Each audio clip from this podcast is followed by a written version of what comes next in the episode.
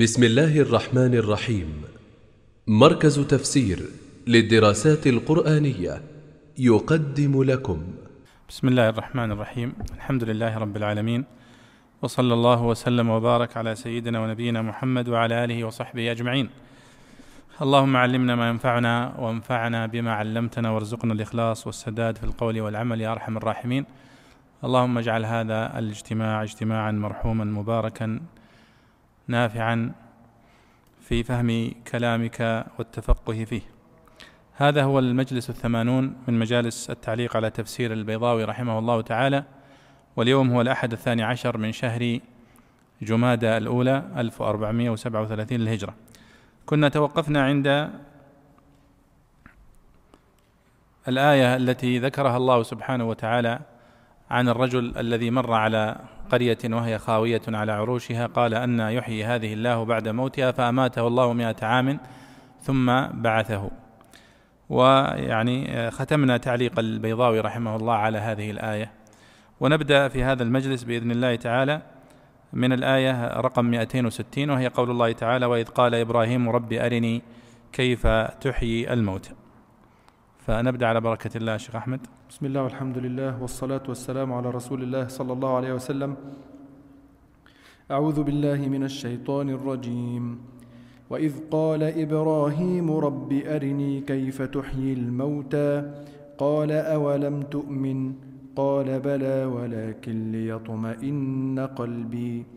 قال فخذ أربعة من الطير فصرهن إليك ثم اجعل على كل جبل منهن جزءا ثم ادعهن يأتينك سعيا واعلم أن الله عزيز حكيم. قال الإمام البيضوي رحمه الله ونفعنا الله بعلومه في الدارين وإذ قال إبراهيم رب أرني كيف تحيي الموتى إنما سأل ذلك ليصير علمه عيانا. وقيل لما قال نمروذ أنا أحيي وأميت قال له إن إحياء الله تعالى برد الروح إلى بدنها. فقال نمروذ هل عينته؟ فلم يقدر أن يقول نعم. وانتقل إلى تقرير آخر ثم سأل ربه أن يريه ليطمئن قلبه على الجواب. إن سئل عنه مرة أخرى. قال أولم تؤمن بأني قادر على الإحياء بإعادة التركيب والحياة؟ قال له ذلك وقد علم أنه أغرق الناس في الإيمان ليجيب بما أجاب به فيعلم السامعون غرضه. قال بلى ولكن ليطمئن قلبي. أي بلى آمنت ولكن سألت ذلك لأزيد بصيرة وسكون قلب بمضامة العيان إلى الوحي أو الاستدلال. قال فخذ أربعة من الطير قيل طاووسا وديكا وغرابا وحمامة ومنهم من ذكر النسر بدل الحمامة.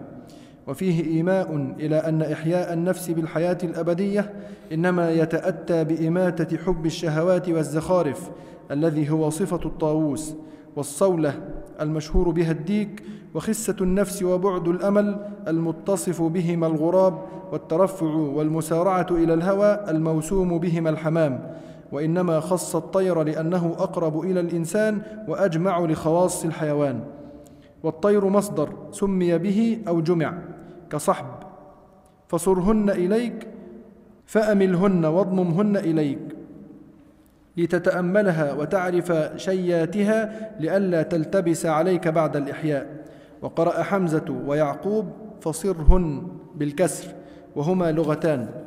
قال وما صيد الأعناق فيهم جبلة ولكن أطراف الرماح تصورها. وقال يصير الجيد وحف كأنه على الليت قنوان الكروم الدوالح.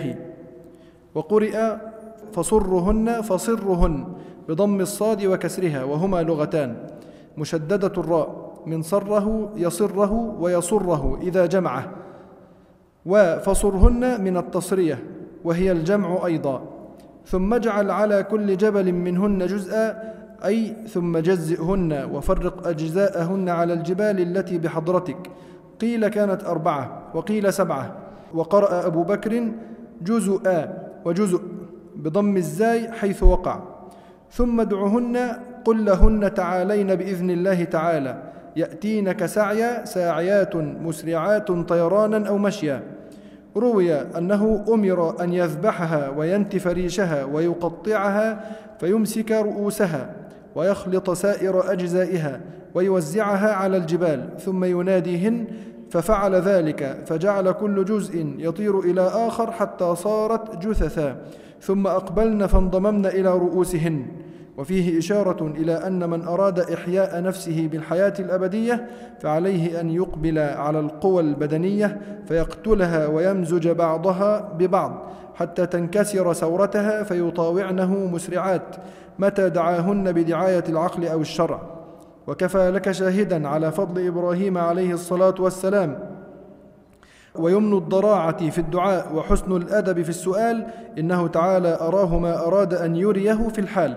على أيسر الوجوه وأراه عزيرا بعد أن أماته مئة عام.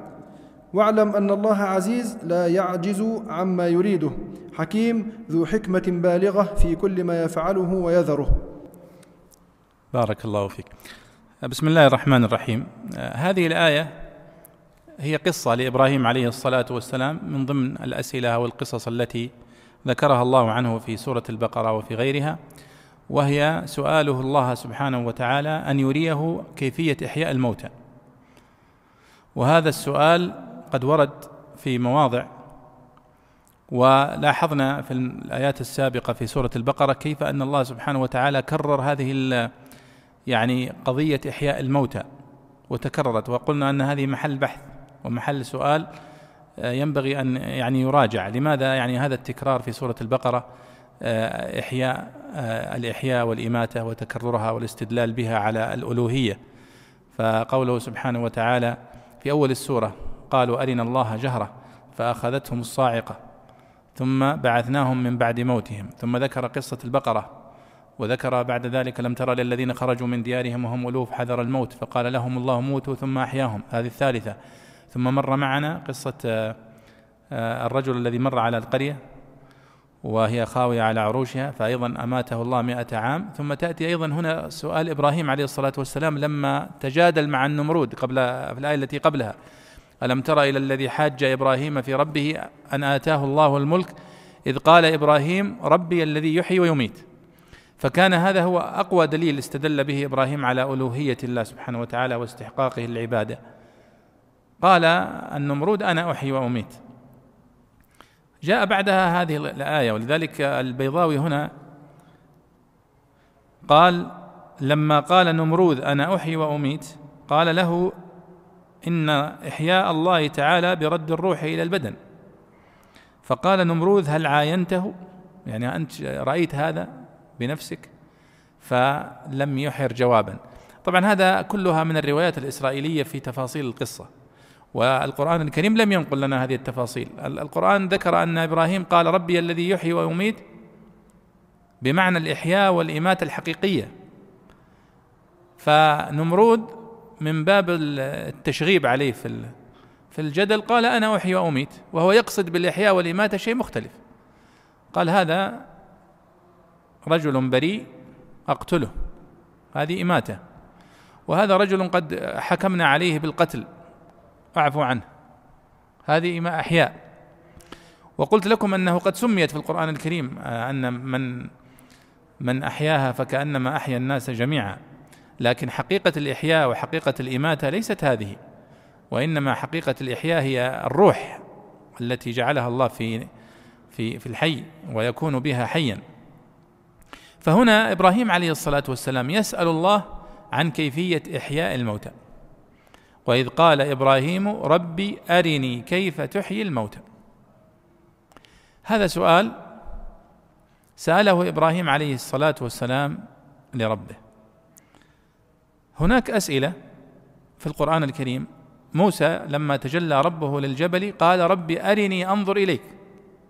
قال لن تراني ولكن انظر إلى الجبل فإن استقر مكانه فسوف تراني. فلما تجلى ربه للجبل جعله دكا.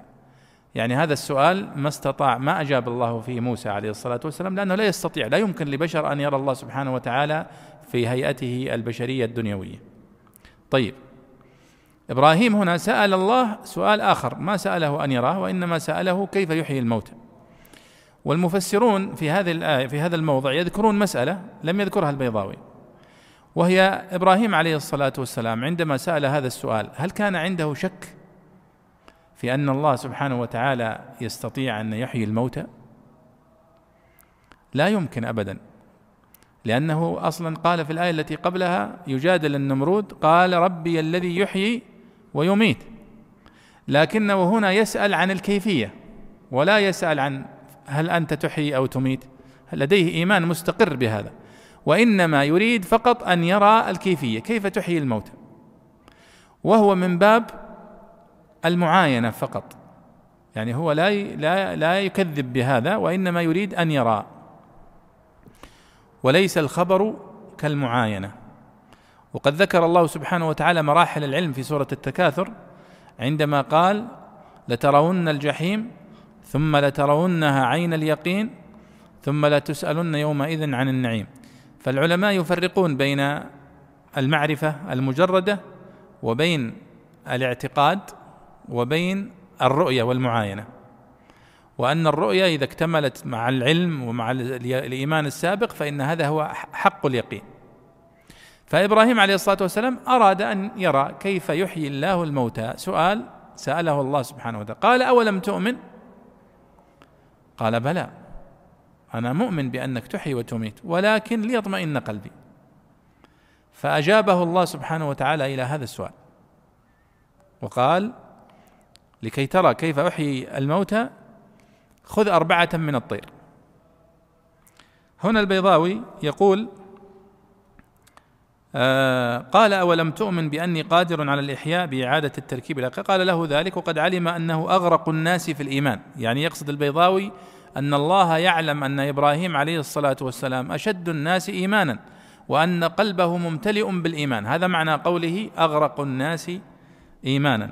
ليجيب بما أجاب به فيعلم السامعون غرضه فكأنه جواب لإبراهيم ولمن بعده.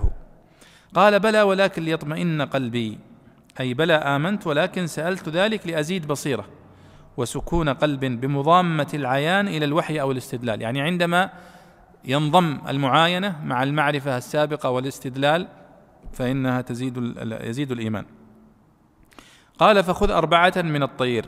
طبعا الروايات الإسرائيلية وقد ذكرها كثير من السلف من الصحابة والتابعين يحددون أنواع الطير طاووس وديك وغراب وحمامة بعضهم يقول نسر ونحو ذلك.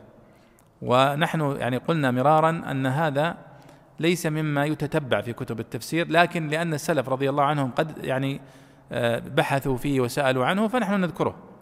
وإن كانت لا لا تختلف يعني افرض أن يعني حمامة أو طاووس أو نعامة أو دجاجة كلها يعني زي بعضها يعني. لكن هذا من من المبهمات في كتب التفسير أو في القرآن الكريم التي يسأل عنها. سأل عنها الصحابة وسأل عنها غيرهم. والذي يستدل به العلماء على جواز السؤال عن المبهمات هو صنيع ابن عباس رضي الله عنه عندما سأل عن المرأتين اللتان آه، اللتين تظاهرتا على النبي صلى الله عليه وسلم وهما عائشة وحفصة. فسأل هو عمر بن الخطاب قال يا أمير المؤمنين من هما؟ قال هما عائشة وحفصة. فدل على أن مشروعية البحث في المبهمات ولذلك كتب فيها العلماء. وإلا فنحن تتم معرفة الآية وتتحقق العبرة بدون المعرفة أنها ديكة أو حمامة أو طاووس أو غيره. ومنهم من ذكر النسر يقول بدل الحمامة وفيه إيماء وهذا سنأتي إليه. لكن الذي يريد أن أقول أن إبراهيم عليه الصلاة والسلام دله الله على طريقة سهلة وبسيطة جدا يتحقق بها منه أو يتحقق هو من قدرة الله أو من كيفية إحياء الله للموتى كيف؟ لذلك يذكرون في بعض الروايات الإسرائيلية أنه رأى على شاطئ البحر آه، حيوانا تنازعته النسور فأكلت جزءا منه وأكلت بعض حيوانات البحر جزءا منه فقال في نفسه سبحان الله كيف يبعث هذا يعني كيف يجمعه الله؟ هذا جزء راح هنا وجزء راح هنا. فجاء الجواب أو جاءت الطريقة التي يتحقق بها ويرى بها كيف يحيي الله الموتى قال خذ أربعة من الطير. لماذا أربعة من الطير؟ لماذا لم تكن مثلا أرنب ولا حيوانات من الحيوانات الثدييات أو غيرها؟ البيضاوي هنا يذكر حكمة فيقول وإنما خص الطير لأنه أقرب إلى الإنسان وأجمع لخواص الحيوان. ومن وجهة نظري أن هذا التعليل ليس يعني بذلك القوة يعني لأنه أقرب ليس هو أقرب الحيوانات إلى الإنسان. يعني هناك حيوانات أقرب إلى الإنسان مثل مثلا القرد والحيوانات الأخرى.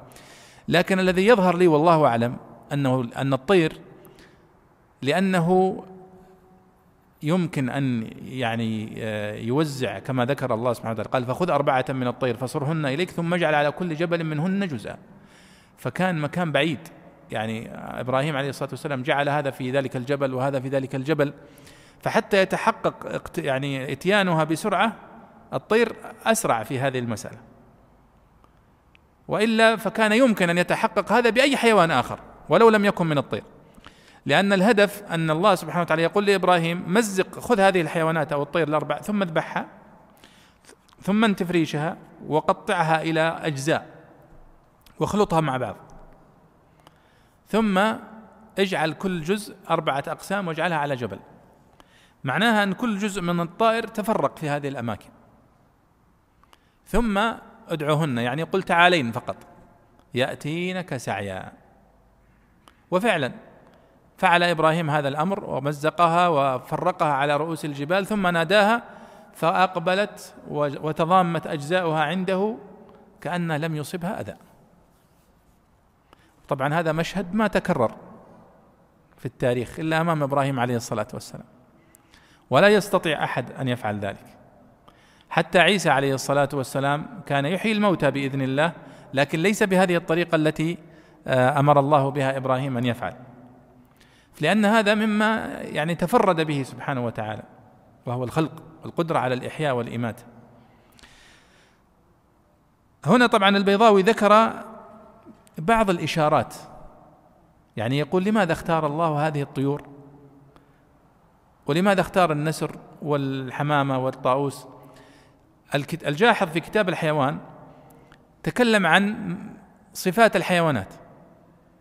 ومن قرأ منكم في كتاب الحيوان للجاحظ يجد فيه كل واحد من الحيوانات والصفات التي يتميز بها. من الوفاء مثلا الذي يضرب به المثل آه، الكلب في الوفاء ويذكر قصص كثيرة عن وفاء الكلاب لأصحابها. آه، يتكلم عن الجمل مثلا وكيف أنه يحفظ المعروف ويحفظ ويحقد أيضا ويحفظ يحتفظ بالحقد سنوات طويلة. وتحدث عن الحصان وتحدث عن السنور وتحدث عن الحمام وعن الطاووس وعن كل نوع من أنواع الحيوانات. وما هي الصفات التي يتميز بها؟ في علو الهمة وفي الصبر وفي النمل. يعني فالبيضاوي هنا يقول آه أن الله سبحانه وتعالى يعني اختار هذه الحيوانات ايماء ايماء يعني في إشارة إلى أن إحياء النفس بالحياة الأبدية إنما يتأتى بإماتة حب الشهوات والزخارف الذي هو صفة الطاووس. هم يذكرون أن صفة الطاووس أنه متكبر ومغرور وإلى آخره وشج يعني شعره يعني ريشه يفخر به وكذا. والصوله المشهور بها الديك. وخسة النفس وبعد الأمل المتصف بهما الغراب. وما أدري كيف عرفوا أن الغراب عنده يعني بعد أمل. يعني خسة النفس ممكن لكن بعد الأمل ما أدري كيف. والترفع والمسارعة إلى الهوى الموسوم بهما الحمام. طبعا هذا مثل هذه العبارات التي تجدونها في مثل هذه المواضع. يعني لا تستطيع أن تقول أنها صحيحة وليست باطلة. هي مجرد استطرادات ربما يتوسع فيها بعض الذين يفسرون القرآن الكريم تفسيرا اشاريا. ويأخذون من أدنى ملابسة دلالات ومعاني. وإنما طيب قال فصرهن إليك. فصرهن إليك صرهن فيها قراءات فيها فصرهن يعني قطعهن. أكثر يعني تفسير السلف على أن فصرهن إليك معناها قطعهن. ومنهم من يقول صرهن مأخوذة من الصور وهو الميل. يعني صرهن إليك اجمعهم إليك ثم اجعل على كل جبل منهن جزءا يعني قطعهن ثم اجعل على كل جبل منهن جزءا. ولذلك البيضاوي قال فصرهن إليك أملهن واضممهن إليك لتتأملها وتعرف شياتها. لئلا تلتبس عليك بعد الإحياء. يعني تعرف صفاتها أشكالها وتتأكد فعلا هذا الطائر كيف شكله بحيث أنك إذا ذبحته ومزقته وبعدين رجع بعدين تقول والله فعلا رجع زي ما كان. آه، طبعا ذكر البيضاوي القراءات في هذه الكلمة فصرهن وفصرهن وفصرهن وفصرهن وكلها يعني معانيها متقاربة. صرهن بالكسر وصرهن بالضم استدل عليها بشاهدين من الشعر ذكرهما الكشاف للزمخشري وليس ما عرفت قائلهما. يقول القائل وما صيد الأعناق فيهن فيهم جبلة ولكن أطراف الرماح تصورها يقول يتكلم عن أعداء الأعداء يقول ما ليس من طبيعتهم أنهم يعني يميلون أعناقهم لكننا أملناها بالرماح وبالطعن فيها. فهذا معنى قوله والشاهد فيها تصورها يعني تميلها وتحرفها. وقال الشاعر يصف ماذا؟ يصف شعر محبوبته. ويقول أن الشعر كثيف لدرجة أن يميل العنق من من من ثقله يعني.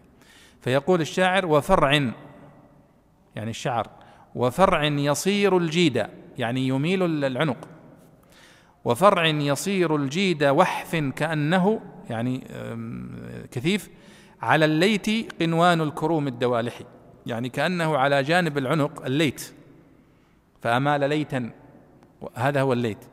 يعني كأنه من ثقله آه، عذق آه، بلح يعني. وفرع يصير الجيدة يعني يميل الجيدة وحف يعني كثيف كأنه على الليت قنوان الكروم الدوالحي فهذا استشهاد منه على أن صرهن بمعنى أملهن. وقرئ فصرهن. فصرهن يعني اجمعهن. وقرئ فصرهن. مشددة الراء من صره يصره إذا جمعه. وهي من التصرية. وهي الجمع أيضا. وتعرفون من مسائل الفقه المصراه التي يجتمع اللبن في في ضرعه. طيب فصرهن إليك ثم اجعل على كل جبل منهن جزءا يعني جزئهن وفرق أجزاءهن على الجبال التي أمامك بحضرتك. قيل كانت أربعة وقيل سبعة. هنا في الآية فاجعل على كل جبل منهن جزءا. ليس في الآية ما يدل على عدد الجبال أربعة خمسة ستة ما ما تهم. المهم أنك شتت شمل هذه القطع التي بين يديك حتى تلاحظ كيف تجتمع. وقرأ أبو بكر اللي هو شعبة أحد قراء عاصم وقرأ أبو بكر جزءا فاجعل على كل جبل منهن جزءا وقراءة أخرى جزءا بضم الزاي ثم ادعهن يعني قلت علينا يأتينك سعيا ساعيات مسرعات طيرانا أو مشيا. روي أنه أمر بأن يذبحها وينتف ريشها ويقطعها فيمسك رؤوسها ويخلط سائر أجزائها ويوزعها على الجبال. ثم يناديهن ففعل ذلك فجعل كل جزء يطير إلى آخر حتى صارت جثثا ثم أقبلن فانضممن إلى رؤوسهن عنده. طبعا معنى الآية واضح بهذا. آه قلت لكم أن الكثير من العلماء يذكرون هل هذا شك من إبراهيم أو أنه مجرد للطمأنينة؟ طبعا القول الصحيح الذي لا مندوح ولا ولا يجوز القول بغيره أن إبراهيم لم يكن عنده شك أبدا. في قدرة الله سبحانه وتعالى على الإحياء الموتى وإنما كان رغبة في أن ينضم العيان إلى المعرفة وإلى العلم ويطمئن قلبه. ولذلك هو قال قال بلى ولكن ليطمئن قلبي. والآية التي قبلها أيضا لم ترى إلى الذي حاج إبراهيم في ربه. وأيضا الآية التي في سورة الأنعام في قوله وتلك حجتنا آتيناها إبراهيم على قومه عندما قال إبراهيم عليه الصلاة والسلام فلما جن عليه الليل رأى كوكبا قال هذا ربي فلما أفل لم يكن هذا شكا من إبراهيم عليه الصلاة والسلام أبدا وإنما هو من باب المجادلة مع قومه والمناظرة مع قومه كأنه يقول يعني هذا القمر هو الله ثم إذا اختفى قال كيف يكون إله وهو يختفي؟ هذه الشمس أكبر فهو يجادل هؤلاء الصابئة الذين يعبدون النجوم. لأنه قال ثم قال لئن لم يهدني ربي إلى آخره. وهذه تلك في في سورة الأنعام وفي هذا الموضع يذكرون هذه المسألة مسألة إبراهيم عليه الصلاة والسلام وهل هذا شك منه؟ والصحيح أنه ليس شكا أبدا وإنما هو مجرد آه، رغبة في المزيد من الطمأنينة. وهذا أيضا فيه دلالة على أن المؤمن يعني من المشروع له أن يطمئن دائما إلى الإيمان وأن يبحث في الأدلة وأن يقرأ في العلم وأن يبحث في أدلة كل ما من شأنه أن يزيد طمأنينتك وإيمانك فأنت مطالب بأن تسعى إليه وأن تبذل من أجله المال والسفر والجهد حتى تتعلم من العلم ما تزيد به طمأنينتك وإيمانك ويقينك. ولذلك علي بن أبي طالب رضي الله عنه قال والله لو كشفت لي حجب الغيب ما زادني ذلك في إيماني شيئا. مع أنه لم يكشف له ما كشف لإبراهيم ولا لموسى ولا. إشارة إلى أن هذا يعني أنه قد استقر الإيمان في قلوبهم والطمأنينة. حتى لو حتى كشف لهم الغيب ما زادهم ذلك شيئا. ولكن الصحيح أن دائما العيان والمعاينة فيها مزيد من الإيمان ومزيد من الطمأنينة ومزيد من العلم.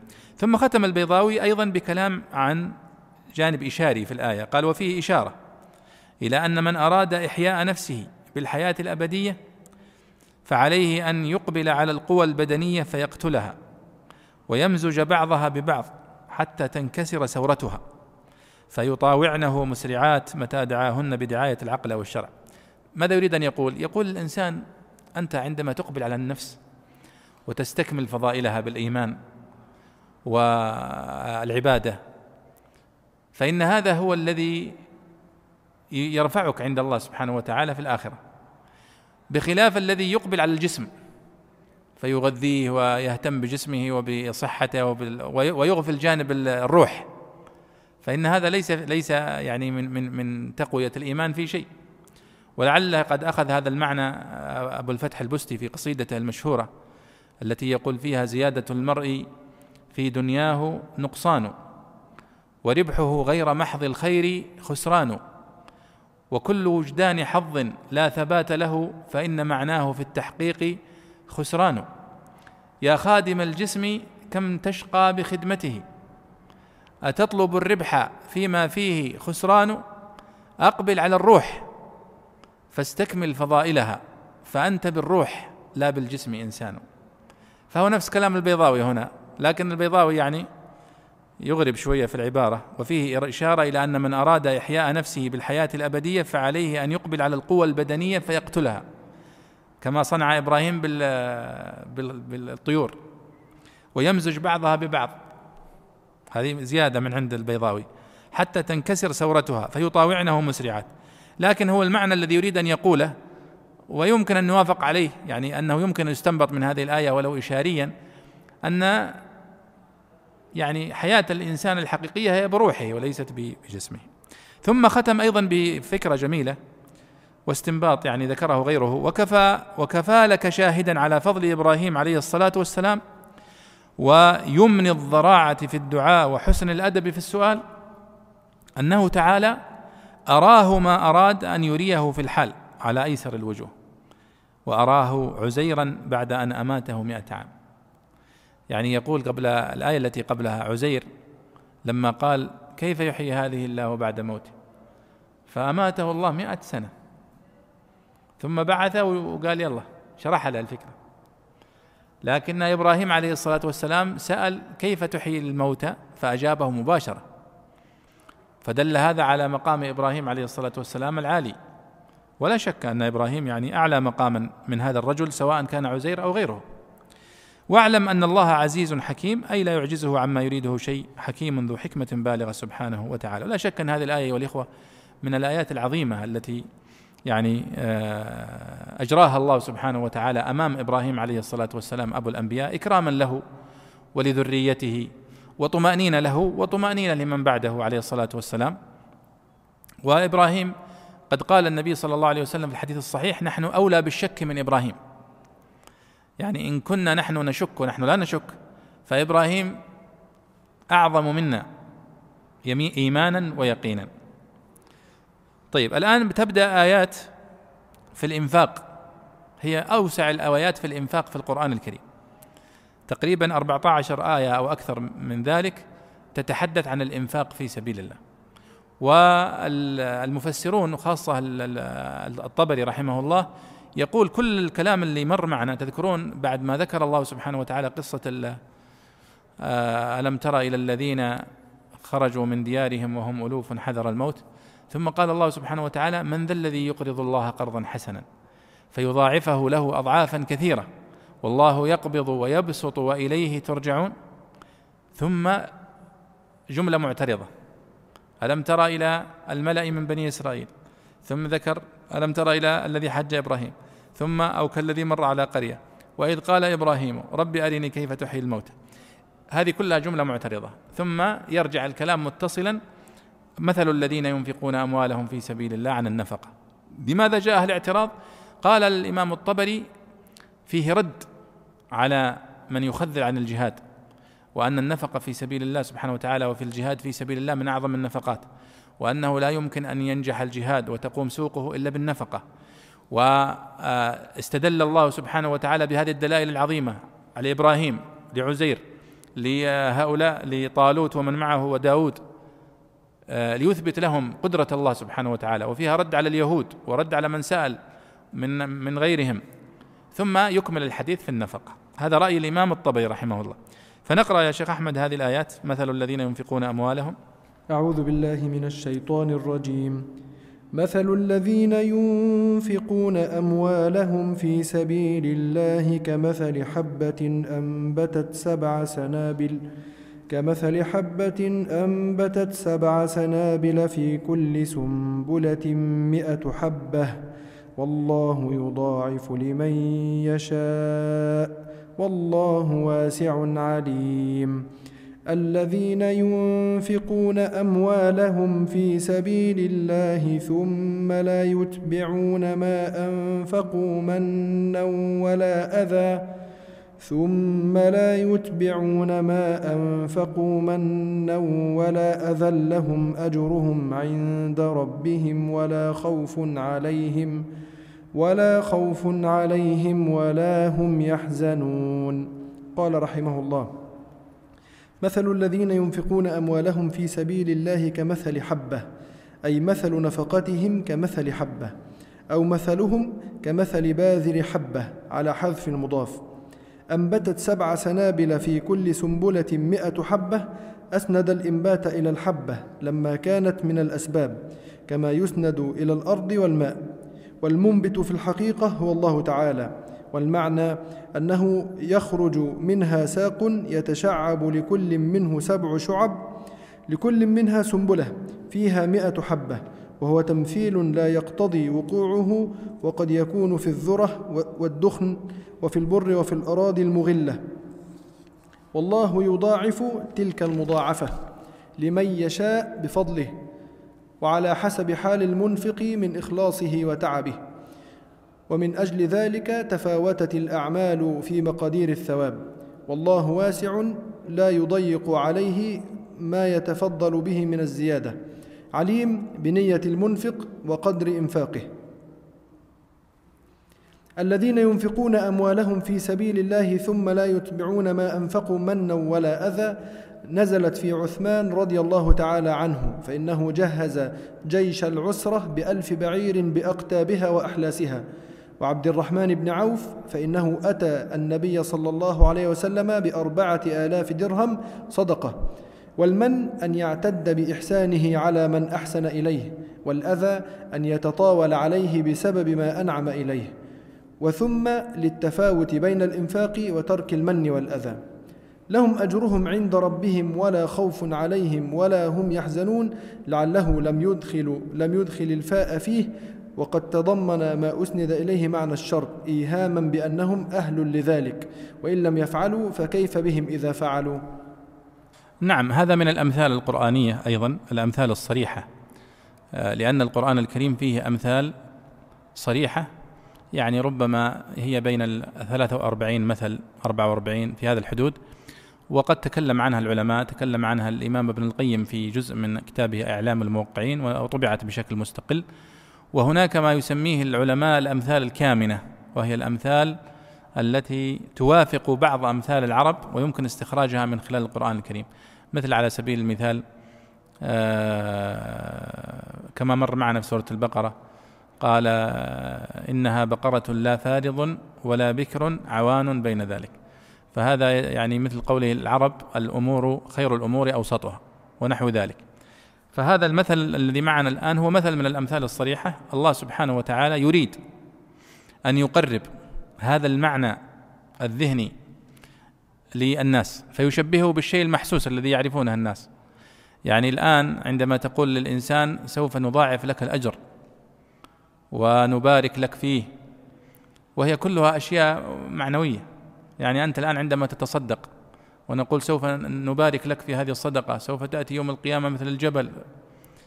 يعني هذه تبقى معاني ربما ما يدركها كثير من الناس. لكن عندما يقول مثل الذين ينفقون أموالهم في سبيل الله كمثل حبة. وهذه السورة طبعا سورة مدنية. ونزلت على النبي صلى الله عليه وسلم في المدينة. والمدينة هم قوم أهل زراعة. بخلاف الناس في مكة لم يكونوا أهل زراعة. ولذلك تلاحظون لما انتقل النبي صلى الله عليه وسلم إلى المدينة أصبحت مصطلحات الزراعة والأشجار والثمر والنخيل والأعناب كثرت. لأن هذه هي العبارات والألفاظ التي يألفها الناس في ذلك الموطن. والأنصار هم قوم أهل زراعة وأهل نخيل يعني يعرفون هذا. فضرب الله لهم المثل بشيء يعرفونه وهو السنبلة. عندما يلقي الزارع حبة واحدة في الأرض فتنبت هذه هذه الحبة. قال الله كمثل حبة أنبتت سبع سنابل. وسبع سنابل يعني هي من يعني يعني أقرب ما تكون للشعير وللبر والدخن وهذه يعني الثمار التي تنبت سنابل. أنبتت سبع سنابل في كل سنبلة مئة حبة. هي حبة واحدة وشيء مشاهد يعرفه الناس. يلاحظونه. ولذلك يستقر هذا المعنى في نفوس المؤمنين لأنهم يلاحظون فعلا وهذا شيء نحن نعرفه كلنا. عندما تلقي حبة واحدة فتخرج سنبلة أو سبع سنابل أو ست سنابل أو ثلاث سنابل وفي كل سنبلة قد تكون مئة حبة قد تكون أكثر قد تكون أقل. لكن الله يقول أنها سبع سنابل في كل سنبلة مئة حبة معناها سبعمائة صح؟ سبعمائة ضعف. والله يضاعف لمن يشاء فوق ذلك. البيضاوي يقول أي مثل نفقتهم؟ مثل الذين ينفقون أموالهم في سبيل الله. شوف هذا الوصف أنه إنفاق في سبيل الله. وفي سبيل الله هذا طبعا مصطلح قرآني. اختلف المفسرون في معناه. هل هو يدخل فيه كل نفقة في وجوه الخير تعتبر في سبيل الله؟ أم أنه خاص بالجهاد خاصة في سبيل الله؟ ولذلك تجدون هذا الخلاف في سورة التوبة في قوله تعالى إنما الصدقات للفقراء والمساكين والعاملين عليها والمؤلفة قلوبهم وفي الرقاب والغارمين وفي سبيل الله وابن السبيل. طبعا ما عندهم مشكلة المفسرين في قوله الفقراء والمساكين والعاملين عليها والمؤلفة قلوبهم وفي الرقاب هذه واضحة. وابن السبيل والسائلين وفي الرقاب لكن في سبيل الله. منهم من يضيقه ويقول هذا مصطلح قرآني المقصود به الجهاد في سبيل الله خاصة قتال في سبيل الله. هذا هو المعنى الاصطلاحي الخاص له. ومنهم من يوسعه ويقول لا هو أوسع من هذا المفهوم الضيق ويدخل فيه كل أوجه الجهاد سواء كان جهاد بالنفس أو جهاد بالعلم. فمثلا طلاب العلم مثلا طلاب تحفيظ القرآن الكريم هل ننفق عليهم من الزكاة وندخل هذا تحت في سبيل الله؟ ونقول نحن اليوم أحوج ما نكون إلى طلاب العلم لأن الجهاد باللسان اليوم أشد من الجهاد بالسنان. من العلماء من يقول ذلك ومنهم من يضيق مفهوم في سبيل الله ويقول هو خاص بالجهاد في سبيل الله خاصة واضح يا أصحاب الفضيلة؟ فهنا في هذه الآية في قوله سبحانه وتعالى مثل الذين ينفقون أموالهم في سبيل الله خصوصا يعني في الجهاد في سبيل الله. كمثل حبة أنبتت سبع سنابل في كل سنبلة مئة حبة. والسنبلة معروفة يعني هي الم... هي وعاء الثمرة في الحب في الشعير وفي البر ونحو ذلك. قال أسند الإنبات أنبتت سبع سنابل في كل سنبلة مئة حبة. أسند الإنبات إلى الحبة لما كانت من الأسباب كما يسند إلى الأرض والماء. والمنبت على الحقيقة هو الله تعالى وهذا صحيح. يعني نقول أنبتت الأرض نقول أنبتت السماء يعني المطر نقول أنبتت الحبة. ولكن الذي أنبتها هو الله سبحانه وتعالى لكن ننسبها من باب أنها السبب المباشر. والمعنى أنه يخرج منها ساق يتشعب لكل منه سبع شعب لكل منها سنبلة فيها مئة حبة. طيب. قال البيضاوي هنا وهو تمثيل. لا يقتضي وقوعه قد يكون في الذرة والدخن وفي البر في الأراضي المغلة. يقول البيضاوي أن هذا مثل ضربه الله سبحانه وتعالى وكلامه صحيح. ليس بالضرورة أنك تروح الآن فتجد سنبلة البر مثلا فتأخذ السنبلة وتحسب الحب الذي فيها بأن يكون مئة. قد يكون مئة قد يكون سبعين أربعين عشرين ثلاثين الله يضرب مثل. ويقول مثل النفقة التي تنفقونها في سبيل الله مثل مزارع زرع حبة في الأرض فأخرجت سبع سنابل وكل سنبلة فيها مئة حبة. والله يضاعف لمن يشاء. استقر المفهوم. الهدف من الأمثال دائما هو نقل المعنى الذهني العقلي في صورة محسوسة بحيث يتصورها الإنسان. ودائما العرب وكل الأمم يستخدمون الأمثال. الصينيون والبريطانيون وكل اللغات. تجد عندهم أمثال. وهي أمثال منتزعة من البيئة التي يعيشونها. وهناك كتب كثيرة في الأمثال ويعني في القرآن الكريم وفي غيره. فيقول هنا والله يضاعف لمن يشاء تلك المضاعفة بفضله سبحانه وتعالى وعلى حسب حال المنفق وإخلاصه. وتعبه ولا شك أنه قد ينفق الإنسان نفقة ريال واحد لكنه مصادق ومخلص. وهذا الريال بالنسبة له يشكل رأس مال يعني بالنسبة له هو فيضاعفه الله مضاعفة عظيمة. وقد يتق... وقد ينفق غيره مليار لكنه ليس لوجه الله. ربما يداخله شيء من الرياء فلا يقبل منه. فيأتي يوم القيامة صاحب الريال وقد سبق صاحب المليار. ولذلك قالوا سبق درهم ألف درهم بسبب هذه المعاني التي احتفت به من صدق الإنفاق والحاجة ونحو ذلك. وأيضا حتى الحاجة كما قال الله سبحانه وتعالى في سورة البلد قال فك رقبة فلاقتحم العقبة وما أدراك ما العقبة فك رقبة أو إطعام في يوم ذي مسغبة. الوقت الذي ينفق فيه له دور أيضا في في في في قبوله وفي نوعه. في يتيما ذا مقربة ومسكينا ذا متربة فلأنه في في وقت شدة. قال ومن أجل ذلك تفاوتت الأعمال في مقادير الثواب والله واسع لا يضيق عليه ما يتفضل به من الزيادة سبحانه وتعالى عليم بنية المنفق وقدر إنفاقه ثم قال الله سبحانه الذين ينفقون أموالهم في سبيل الله ثم لا يتبعون ما أنفقوا منا ولا أذى. هنا يتحدث الآن عن بعض المشاعر وبعض التصرفات التي ترتبط بالإنفاق في سبيل الله. لا يكفي للانسان أن ينفق في سبيل الله وإنما ينبغي أن ينفق وأن يكون ذلك خالصا لوجه الله وأن لا يتبع ذلك بمن ولا بأذى ولا ب يعني أي أذية من من أي نوع كانت لمن تصدق عليه. فيقول الذين ينفقون أموالهم في سبيل الله ثم لا يتبعون ما ما أنفقوا منا ولا أذى لهم أجرهم عند ربهم ولا خوف عليهم ولا هم يحزنون. ومفهوم المخالفة من الآية أن الذين يفعلون ذلك ليس لهم ذلك الأجر. فقال نزلت في عثمان رضي الله عنه عندما جهز جيش العسرة وفي عبد الرحمن بن عوف عندما أتى أيضا بأربعة آلاف درهم. وهذا فعلا مذكور في كتب أسباب النزول أنه من أسباب نزول هذه الآية. ولكن حتى لو كانت نزلت في هذا السبب الخاص فالعبرة بعموم لفظها لا بخصوص سببها. والمن هو أن يعتد بإحسانه على من أحسن إليه.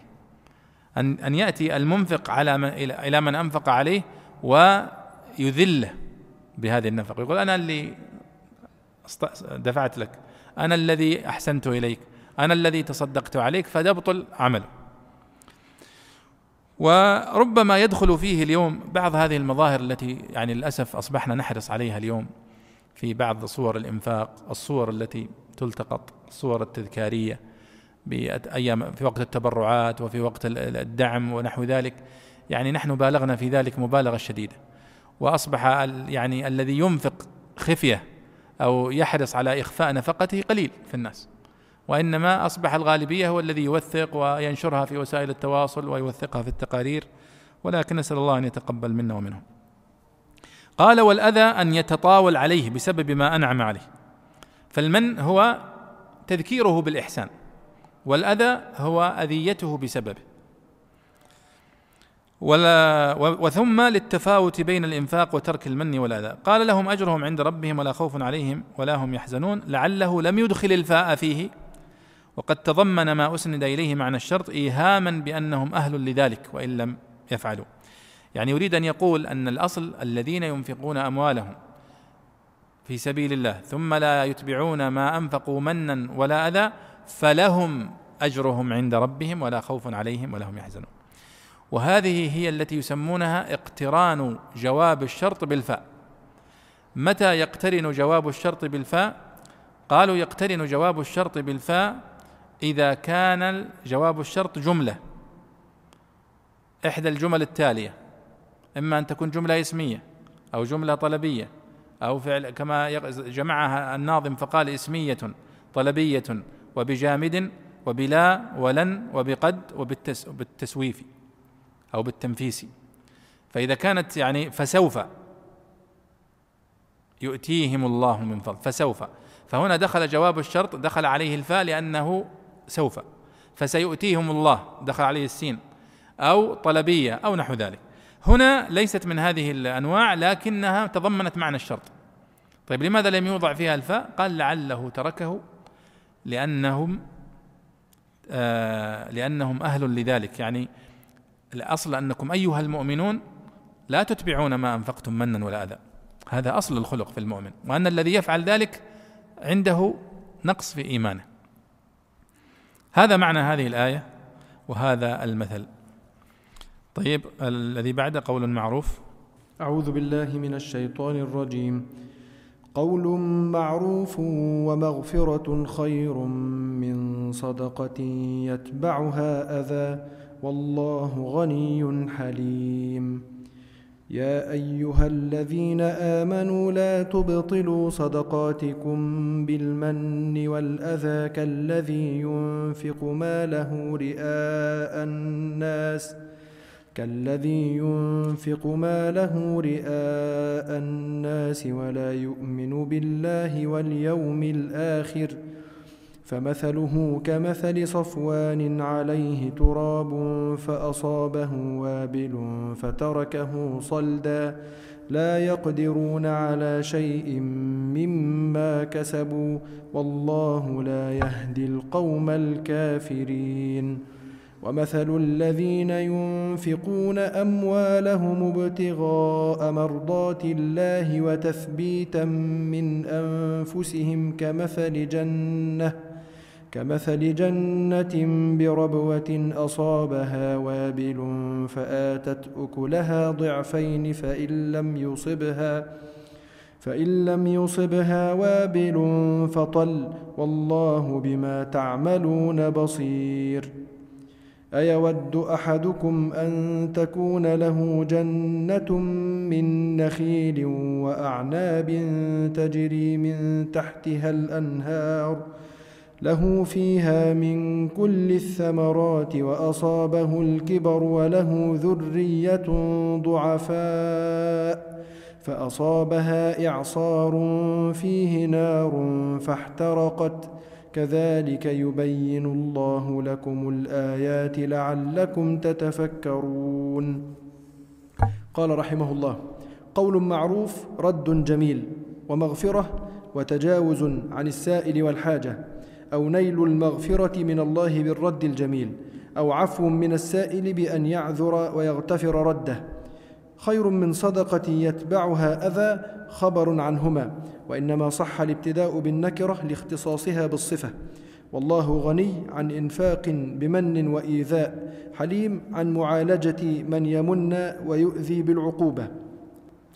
نعم يعني معنى الآية أن كونك تقول للسائل الذي يسألك كلمة طيبة وكلمة معروف وترده خير من أنك تعطيه وتمن عليه وتؤذيه. فيقول قول معروف تقوله للسائل ومغفرة من الله سبحانه وتعالى على كلمتك الطيبة أو مغفرة من السائل أن يقول جزاك الله خير. يعني ما دام ما عندك شيء جزاك الله خير. لكن بعض الناس أحيانا لا يسلم الفقير أو السائل لا هو يعطيه ويؤذيه. يقول يعني يشهر فيه وربما يطرده وربما يسيء إليه. والله سبحانه وتعالى قد نهى عن ذلك قال فأما السائل فلا تنهر. ويعني يعني نهي صريح. فهذا معنى قوله قول معروف يعني رد جميل ومغفرة تجاوز عن السائل والحاجة أو نيل المغفرة من الله أو عفو من السائل خير من صدقة تدفعها يعني ثم يتبعها أذى.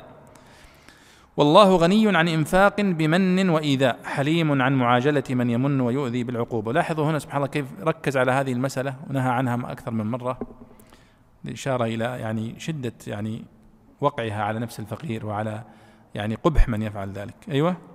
قال رحمه الله يا أيها الذين آمنوا لا تبطلوا صدقاتكم بالمن والأذى لا تحبطوا أجرها بكل واحد منهما.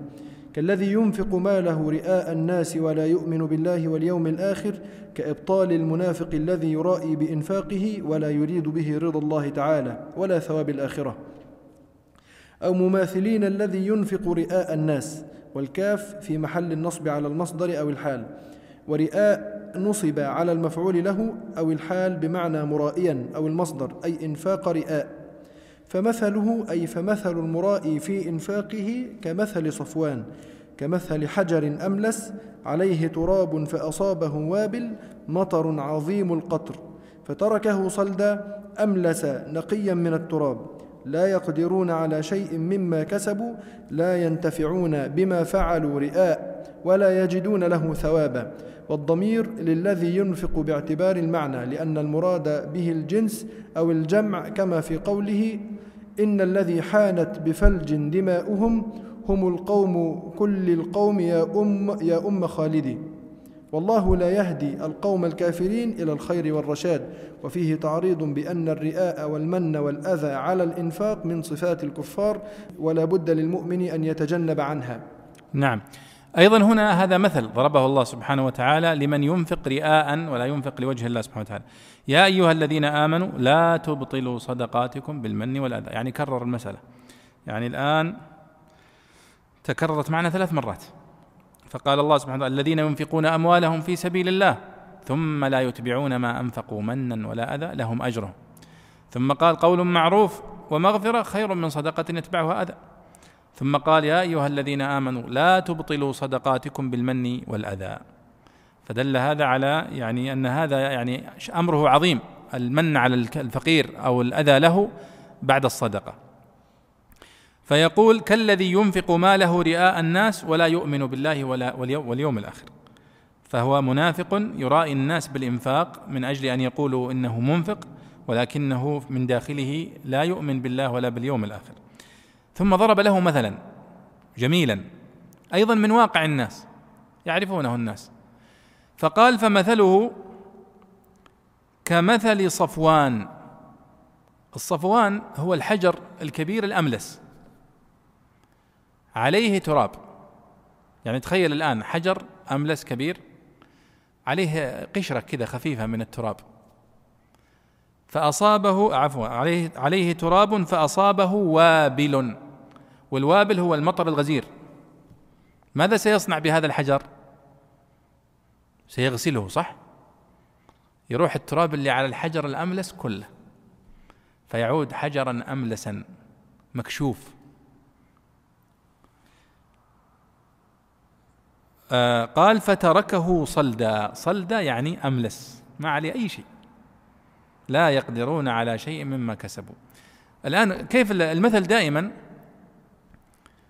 هو التشبيه له أركان المشبه به والمشبه ووجه الشبه الممثل به ووجه التمثيل. فالله يقول الآن هؤلاء الذين يتبعون يعني صدقاتهم المن والأذى يأتي هذا المن والأذى على الصدقة كما يأتي الماء على التراب اللي على الصخرة الملسى فيغسلها. يجي يوم القيامة وين الأجر اللي أنا أجر النفقة التي أنفقتها؟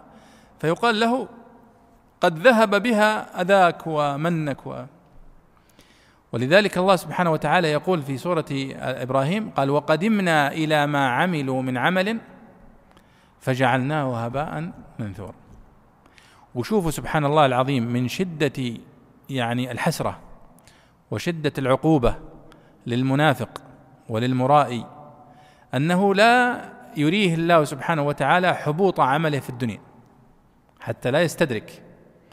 وإنما يريه حبوط عمله في الآخرة حتى يتقطع قلبه حسرة وكمد. فيأتي يوم القيامة ولديه حسنات مثل الجبال يجعلها الله هباء منثورا. بسبب نفاقه وبسبب مراءاته. فالله يقول لهؤلاء الذين ينفقون النفقة ثم يتبعونها من والأذى؟ أنتم مثلكم كمثل الحجر الأملس الذي يأتي عليه غبار وعليه تراب ثم يأتي مطر شديد فيغسل هذا الحجر فيرجع صلدا أملس. أنتم تغسلون معروفكم وأجر صدقة التي تصدقتم بها كما يغسل الماء هذا الغبار الذي على على الصفا. فيرجع صفر. هذا هو معنى المثل. قال الله قال لا يقدرون على شيء مما كسبوا أي لا ينتفعون بما فعلوا رئاء ولا يجدون له ثوابا. والله لا يهدي القوم الكافرين إلى الخير والرشاد. وفيه تعريض بأن الرئاء والمن والأذى ليس من صفات المؤمنين وإنما من صفات الكافرين. التي ينبغي عليكم أيها المؤمنون أن تربوا بأنفسكم عنها. طيب ويذكر الآن مثل آخر. الآن ذكر مثل الذين ينفقون رئاء وسمعة. سيذكر الآن مثل الذين ينفقون لوجه الله. قال رحمه الله ومثل الذين ينفقون أموالهم ابتغاء مرضات الله وتثبيتا من أنفسهم وتثبيت بعض أنفسهم على الإيمان فإن المال شقيق الروح فمن بذل ماله لوجه الله ثبت بعض نفسه ومن بذل ماله وروحه ثبتها كلها. أو تصديقا للإسلام وتحقيقا للجزاء مبتدأ من أصل أنفسهم. وفيه تنبيه على أن حكمة الإنفاق للمنفق تزكية النفس عن البخل وحب المال. كمثل جنة بربوة أي ومثل نفقة هؤلاء في الزكاة كمثل بستان بموضع مرتفع. فإن شجره يكون أحسن منظرا وأزكى ثمرا. وقرأ ابن عامر وعاصم بربوة بالفتح وقرئ بالكسر وثلاثتها لغات فيها. أصابها وابل مطر عظيم القطر فآتت أكلها ثمرتها. وقرأ ابن كثير ونافع وأبو عمرو بالسكون للتخفيف أكلها ضعفين مثلي ما كانت تثمر بسبب الوابل. والمراد بالضعف المثل كما أريد بالزوج الواحد وفي قوله تعالى من كل زوجين اثنين وقيل أربعة أمثاله ونصبه على الحال أي مضاعفا فإن لم يصبها وابل فطل أي فيصيبها أو فالذي يصيبها طل أو فطل يكفيها لكرم منبتها وبرودة هوائها لارتفاع مكانها وهو المطر الصغير القطر والمعنى أن نفقات هؤلاء زاكية عند الله لا تضيع بحال وإن كانت تتفاوت باعتبار ما ينضم إليها من أحواله ويجوز أن يكون التمثيل لحالهم عند الله تعالى بالجنة على الربوة ونفقاتهم الكثيرة والقليلة الزائدتين في زلفاهم بالوابل والطل. والله بما تعملون بصير تحذير عن الرئاء وترغيب في الإخلاص. نعم. أيضا هذا مثل وتذكرون يعني ذكرت في في الدروس التقابل في القرآن الكريم المقابلة في القرآن الكريم. هذا موضوع طبعا كتب فيه بحوث كثيرة. وهو أن القرآن الكريم يذكر دائما أهل النار فيذكر أهل الجنة يذكر المؤمنين يذكر الكافرين يذكر الصادقين يذكر الكاذبين وهكذا. فهنا ضرب مثلا للمنفقين المرائين وقدم ذكرهم للتحذير منهم والوعيد لهم. وضرب الآن مثلا للذين ينفقون أموالهم في سبيل الله ابتغاء مرضات الله. فضرب لهم مثلا جميلا يوضح حالهم وحال نفقتهم لعلنا إن شاء الله نشرحه بعد الأذان. نعود أيها الإخوة إلى بيان المثل في قوله تعالى ومثل الذين ينفقون أموالهم ابتغاء مرضات الله وتثبيتا من أنفسهم كمثل جنة بربوة. أصابها وابل فآتت أكلها ضعفين. هذا النوع من أنواع الأمثال يسمونها الاستعارة التمثيلية. الاستعارة التمثيلية هي التي يعني يكون صور التشبيه منتزعة من أشياء متعددة. فهو الآن يتحدث عن ربوة ويتحدث عن مطر يأتي إليها نوعين أصابها وابل وإذا لم يصبها وابل فطل وأنها تؤتي أكلها كل حين بإذن ربها. فهي عدة صور منتزعة من أكثر من من من من من, جهة فيسمى استعارة تمثيلية. وعلماء البلاغة يعني يشرحون الاستعارة التصريحية والمكنية والتمثيلية وغيره هنا يقول الله سبحانه وتعالى مثل الذين ينفقون أموالهم ابتغاء مرضات الله وتثبيتا من أنفسهم. تثبيتا من أنفسهم يعني هم ينفقون ابتغاء وجه الله وثقة واطمئنانا لصدق وعد الله سبحانه وتعالى بأنه سبحانه وتعالى يضاعف للمنفق ويبارك له. فنفوسهم مطمئنة وثابتة.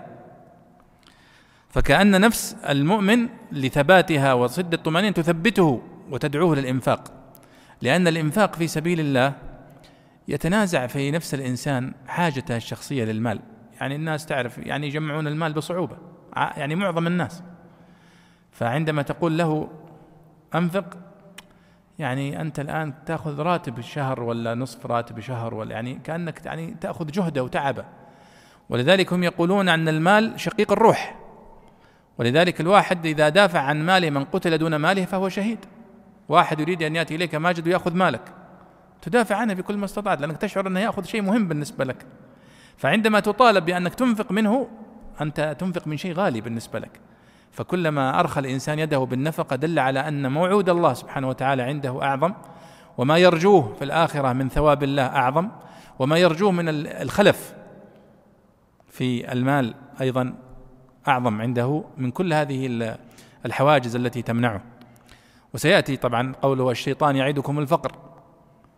يعني بعض الناس كثير كثير منا الآن سواء يغفر لنا عندما يتصدق يبحث عن أقل الفئات في جيبه. فيبحث عن الريال والخمسة ريال والعشرة ريال ويتصدق. لكن إذا شاف خمسمية آه، تردد. أو مئة.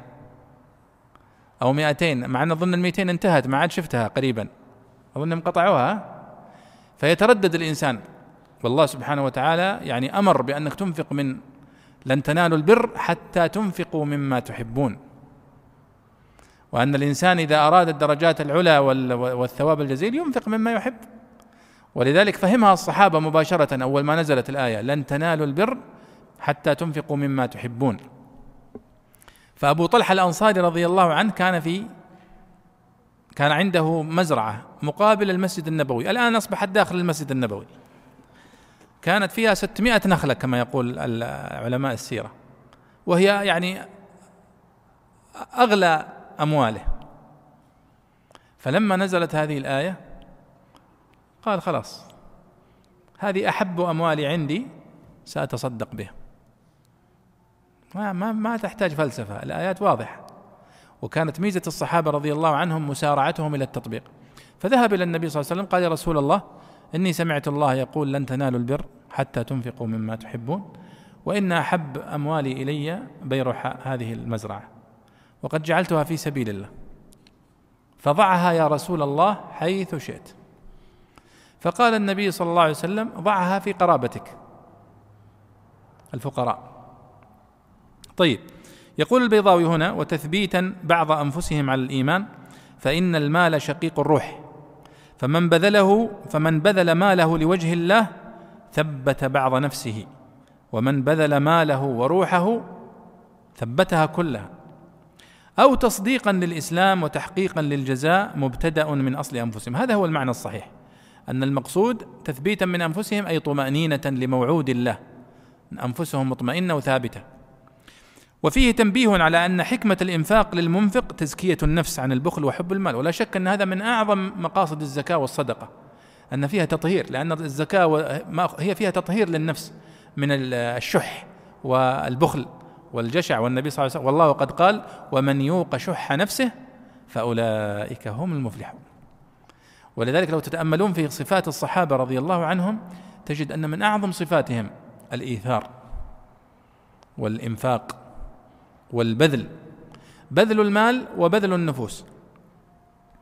قال كمثل جنة بربوة. يلا هذا المثل الآن.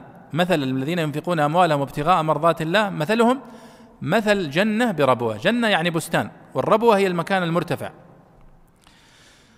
ويقابلها المكان المطمئن الوادي أو نحوه. أي ومثل نفقة هؤلاء في الزكاة كمثل بستان بموضع مرتفع. ليش؟ اختار الله هذا المكان بالذات لأنه يكون أطيب ثمرا. ويكون أحسن منظرا وأزكى ثمرا مرتفع. وقرأ ابن عامر وعاصم بربوة بالفتح وقرئ بالكسر يعني بربوة. وثلاثتها لغات فيها. أصابها وابل. الوابل المطر الشديد. الوابل. فآتت أكلها ضعفين. المطر غزير والمكان يعني مناسب ومرتفع. وقرأ ابن كثير ونافع وأبو عمرو بالسكون للتخفيف. فآتت أكلها. والمعنى واحد. فآتت أكلها ضعفين. يعني جاءت الثمرة مضاعفة من بركة المكان وبركة أو المطر الذي جاء. فإن لم يصبها وابل فطل. يعني حتى لو ما جاءها مطر غزير يجيها مطر خفيف. وبالرغم من ذلك تثمر وتضاعف. فيصيبها طل أو يكفيها لكرم منبتها وبرودة هوائها إلى آخره فهو المطر القليل. والمعنى أن نفقات هؤلاء زاكية عند الله لا تضيع بحال وإن كانت تتفاوت باعتبار ما ينضم إليها من أحواله كما قلت لكم من الإخلاص ومن الحاجة ومن يعني عمر رضي عثمان لما جاء في جيش العسرة فأنفق. ما يمكن أنك تقيسه بواحد جاء وأنفق في وقت سعة. يعني جاء مثلا الآن الفقير الذي تعطيه مثلا الآن مشلح أو تعطيك جاكيت أو تعطيه آه، بيجامة مثلا في شهر مثلا هذا شهر خمسة ولا شهر أربعة في البرد. هل هي نفس تعطيه البيجامة في شهر مثلا آه، ثمانية أو تسعة وقت الحر؟ هي صدقة واحدة والنية إن شاء الله واحدة لكن الحاجة أيضا لها دور في في هذا. قال والمعنى أن نفقات هؤلاء زاكية عند الله لا تضيع بحال وإن كانت تتفاوت باعتبار ما ينضم إليها من أحواله ويجوز أن يكون التمثيل لحالهم عند الله تعالى بالجنة على الربوة ونفقاتهم الكثيرة والقليلة الزائدتين في زلفاهم بالوابل والطل. يعني الآن النفقة التي ينفقونها هي مثل هذه الحبة التي أو هذه الشجرة التي في هذا الموضع في هذه الربوة ويأتي عليها المطر ويأتي عليها الطل فتعطي ثمار مضاعفة. فكذلك هذه النفقة التي أنفقها هؤلاء ابتغاء وجه الله وتثبيت من أنفسهم فإن الله سبحانه وتعالى يتقبلها منهم ويبارك فيها وينميها لهم حتى يأتي يوم القيامة وقد أصبحت كالجبال. وقد أخبرنا النبي صلى الله عليه وسلم أن الله يتلقى صدقة أحدكم بيمينه فيربيها له كما يربي أحدكم فلوه. شوف التشبيه نفس الشيء الرسول صلى الله عليه وسلم يضرب مثل من الواقع. فيأتي يوم القيامة هذا الرجل ويستغرب ما هذا؟ قالوا هذه صدقتك قد ضاعفها الله سبحانه وتعالى لك نسأل الله أن يبارك لنا ولكم فيما ننفق. قال الله والله بما تعملون بصير تحذير عن الرياء وترغيب في الإخلاص. هذا مثل أيضا أيها الإخوة لاحظوا كيف أن الله سبحانه وتعالى ضرب أكثر من مثل وسيأتي معنا أمثال أخرى كلها عند الحديث عن الإنفاق في سبيل الله. والأمثال عادة تستخدم لتوضيح الصورة وترسيخ المعنى وتثبيت المعنى لأهمية الموضوع الذي يتحدث عنه. فدل هذا أيها الإخوة على أهمية الإنفاق في سبيل الله وعلى الحاجة الماسة إليه. وعلى أنه لا يمكن أن يقوم الجهاد في سبيل الله ولا تقوم الدعوة إلى الله إلا بالإنفاق في سبيل الله. ولذلك الله سبحانه وتعالى ذكر الإنفاق في سبيل الله آه، وفي مواضع كثيرة وقدم الإنفاق بالأموال على الإنفاق من الأنفس. وقال في سورة الماء إلا في سورة إلا في موضع واحد في سورة التوبة في قوله تعالى إن الله اشترى من المؤمنين أنفسهم وأموالهم. بأن لهم الجنة. وأما في المواضع الأخرى فإنه يقدم الأموال على الأنفس آه، دليل على أهميتها. لعلنا نكتفي بهذا ونكمل إن شاء الله الآيات الأخرى في المجلس السابق القادم ونجيب على بعض هذه الأسئلة. آه، يقول ما توجيهكم لمن يقول بأن معنى واضربوهن هو معنى آرامي أي اعكسوا نشوزهن؟ وليس هو الضرب المبرح وما خطورة مثل هذا القول. آه، طبعا هناك قاعدة من قواعد التفسير أن القرآن الكريم يفهم على معاني لغة العرب المشهورة المستفيضة المعروفة ولا يحمل على المعاني الشاذة النادرة حتى لو كانت عربية. فقوله سبحانه وتعالى واللاتي تخافون نشوزهن فعظوهن واهجروهن في المضاجع واضربوهن. أن المقصود بالضرب هو الضرب المعروف الضرب. ثم اختلف العلماء في كيفية ضرب الزوجة الناشز. منهم من يقول ضرب غير مبرح خفيف الهدف منه التأديب. آه، منهم من يقول ضرب بالمسواك ونحو ذلك. الهدف منه هو التأديب وليس كسر العظام وليس الإهانة. ونحو ذلك. فهذا هو المعنى الذي عليه الإجماع. إجماع الصحابة والتابعين وأتباع التابعين أن المقصود بالضرب هو الضرب المعروف المتعارف عليه. فكل من جاء بمعنى مخالف لهذا فهو معنى مردود. سواء قال أنه آرامي أنه سرياني أنه غير ذلك فهذه معاني باطلة لأنه لا يمكن نحن ونحن نفسر القرآن الكريم أن نفسره بغير اللغة التي نزل بها.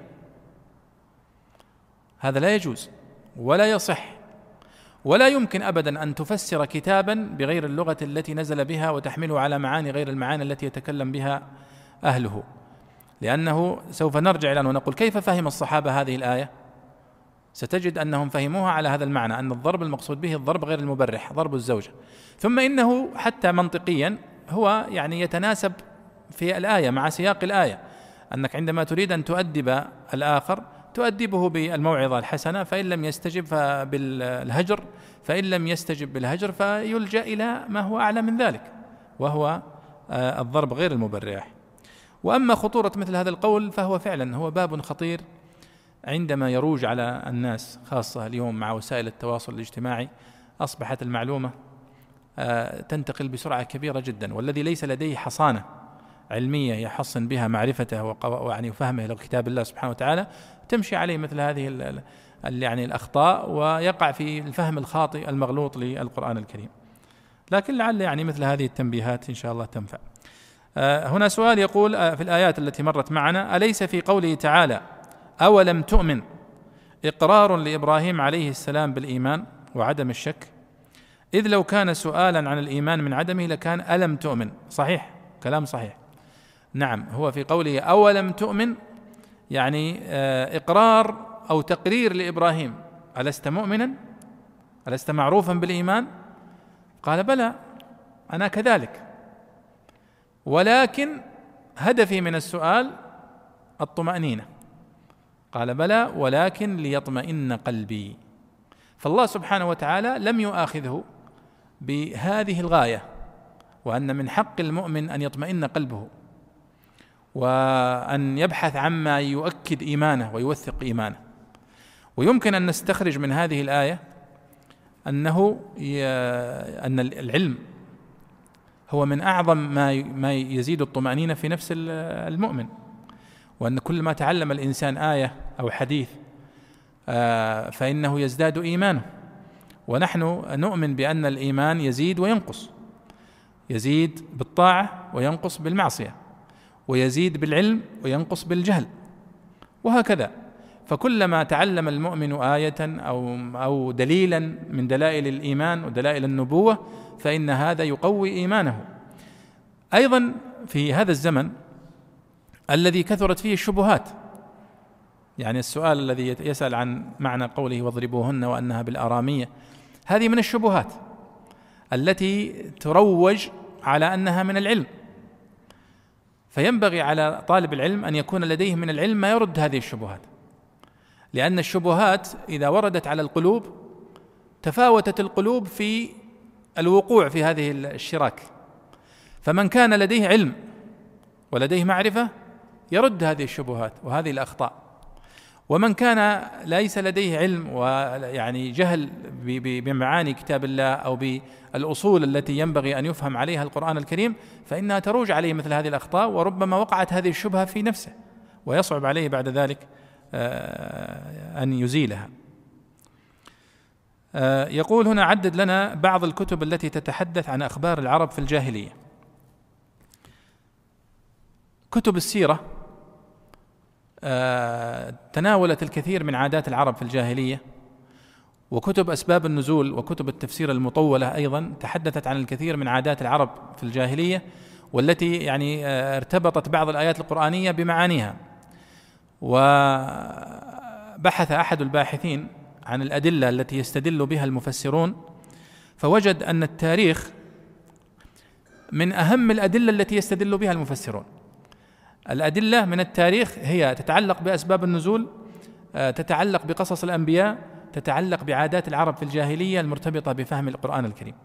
مثل قوله سبحانه وتعالى إن الصفا والمروة من شعائر الله فمن حج البيت أو اعتمر فلا جناح عليه أن يطوف بهما. ما يمكن تفهم هذه الآية فهما صحيحا إلا إذا عرفت آه، عادة العرب في الطواف بالسعي بين الصفا والمروة في الجاهلية. وأيضا قوله سبحانه وتعالى وليس البر بأن تأتوا البيوت من ظهورها ولكن البر من اتقى وأتوا البيوت من أبوابها. لا يمكن أن تفهمها إلا إذا عرفت عادة بعض الأنصار آه، في الجاهلية وكيف أنهم كانوا إذا رجعوا من الحج يدخلون من خلف البيت وينقبون نقبا. وأيضا في قوله تعالى إنما النسيء زيادة في الكفر. لو رجعت إلى معنى النسيء في اللغة معناه التأخير. لكن معناه عند العرب له قصة. وهي عادتهم في تأخير الشهور واللخبطة في الشهور المحرمة. وهكذا. أيضا من الكتب الجيدة في هذا وهو كتاب قيم كتاب عنوانه بلوغ الأرب في أحوال العرب. هذا من أجمع الكتب في هذا صراحة. كتاب بلوغ الأرب في أحوال العرب للألوسي شهاب الدين الألوسي رحمه الله صاحب التفسير. كتابه هذا قيم جدا محمود شكري الألوسي. آه، في ثلاثة مجلدات تحدث فيه عن عادات العرب في الجاهلية وعلاقتها بالقرآن والتفسير وكذا. أيضا كتاب آه، العرب تاريخ العرب قبل الإسلام. هذا من أوسع الكتب وهو للدكتور جواد علي. كتاب ثمين جدا في عشرة مجلدات تناول فيه عادات العرب بالتفصيل. وهناك أيضا رسائل علمية هناك رسالة قيمة ولكنها لم تطبع بعد. عنوانها عادات الجاهلية وأثرها في تفسير القرآن الكريم. تناول فيه كل الآيات التي لا يمكن أن تفهم إلا إذا عرفت عادات الجاهلية المرتبطة بها. نختم بهذا. ونراكم إن شاء الله في الدرس القادم وصلى الله وسلم على سيدنا ونبينا محمد وعلى آله وصحبه أجمعين. مع تحيات مركز تفسير للدراسات القرآنية. مركز تفسير. مركز تفسير. الريادة في تطوير الدراسات القرآنية.